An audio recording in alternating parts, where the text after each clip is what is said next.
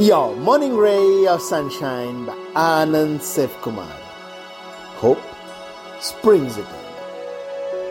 It has to, because hope is the most basic fuel for living and moving forward. Hope that we will fulfill our dreams. Hope that we will find lasting love. Hope that we can make a difference.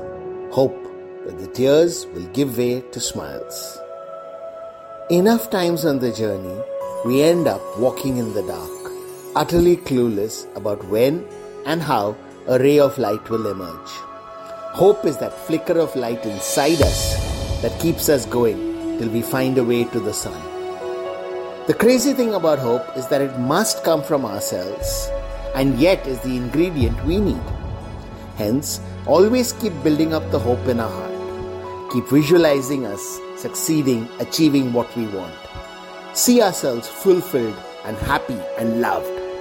Plus, every opportunity we get, reinforce someone else's hopes.